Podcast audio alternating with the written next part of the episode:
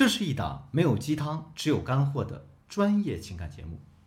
大家好，我是剑宇，欢迎收听《得到爱情》。上节课呢，我给大家讲了微信聊天中的两大雷区，许多姑娘听完之后啊，过来找我哭诉啊，剑宇老师，我就是你说的那种天天踩雷区的人，现在怎么办呢？人家都不理我了。不过说实话，每当建宇老师听大家吃后悔药的时候，我的内心都是。又痛又恨，因为建云老师经常会告诉大家，对吧？让大家打住，别再做错事儿啊，要及时止损，不要踩雷，不要跳坑。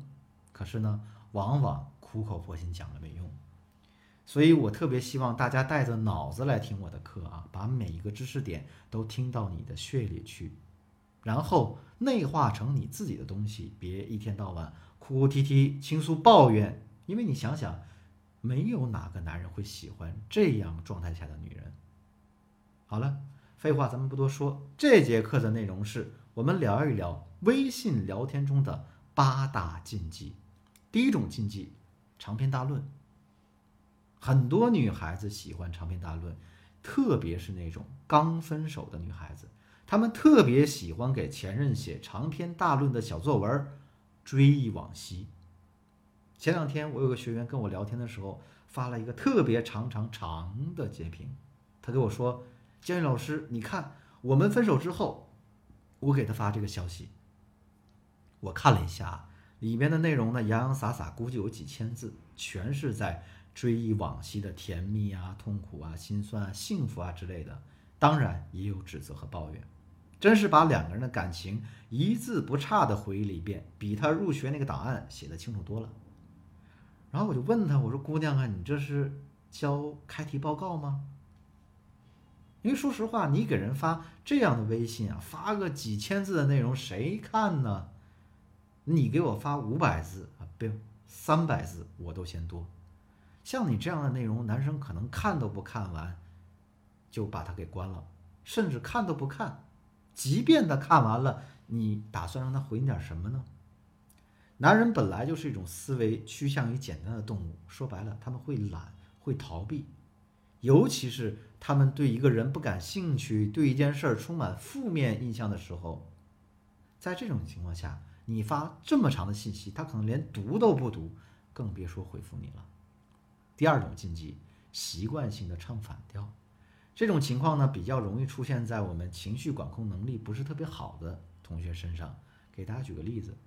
啊，男孩子说：“我们今天晚上去吃包子吧。”女孩子可能说：“哎呀，包子多难吃啊，人家不喜欢。”一次可以，这种反调，如果你多唱几次，男人就会对你这种总是怼天怼地怼空气的样子产生反感和厌恶的情绪。即使你不愿意吃包子，你也可以换个方式聊嘛，比如说我今天中午吃了一顿包子了，嗯，要不这样，你吃，我看着你。男生要是听见你说这样的话，那怎么可能让你看着他吃呢？他自然而然就会带你到别的地方去吃饭了，而且他还会觉得呢，你这个人很懂事，不是只顾着自己的想法，会对你产生那种柔软怜惜的情绪。第三种禁忌，情绪发泄。有些女生为什么总是谈不好恋爱呢？因为她们的情绪管控能力特别差。当他们与男友发生矛盾或者吵架的时候，根本就没办法沟通，因为啊，他们要么是歇斯底里的大哭大闹、大吵大叫，反正呢就是不顾对方说什么，只顾自己发泄情绪，自说自话；要么呢就是习惯性唱反调，怼天怼地怼空气，把对方批得一无是处，过错都是对方的，自己呢是一个十足的受害者，或者呢就是搞点冷战啊、拉黑啊。那你这样搞，你觉得哪个男人敢和你长期交往呢？大家一定要注意，控情绪者控天下。不管是在感情、工作还是生活当中，情绪都是决定我们人生的一个非常关键的因素。希望大家呢可以重视这一点。那我们该怎样拥有一个良好的情绪呢？我们会在之后的系列课程中为大家一一呈现，这里我就不多说了。第四种禁忌，矫情。很多男生呢会把矫情和情绪发泄的女生归为一类，纵使你现在心情没有波澜、没有起伏，可男人一旦对你有了这样刻板的印象，他还是总是会觉得你这个人阴晴不定。我继续举这个吃包子的例子啊，男生这样说：“我们今天中午去吃包子吧。”矫情的女生会说：“哎呀，那个包子里的馅儿有葱，还有姜什么的，我不吃的。”这和刚才那个唱反调的女生所说的“我不喜欢吃包子”其实效果是一样的，因为男生普遍呢感知力不如女生，所以他们很多时候理解不了女人的内心这种细腻啊，也理解不了女人的这种矫情，他们会特别反感这种矫情劲儿，所以。一旦男人觉得你矫情了，你这个女孩子就非常容易见光死。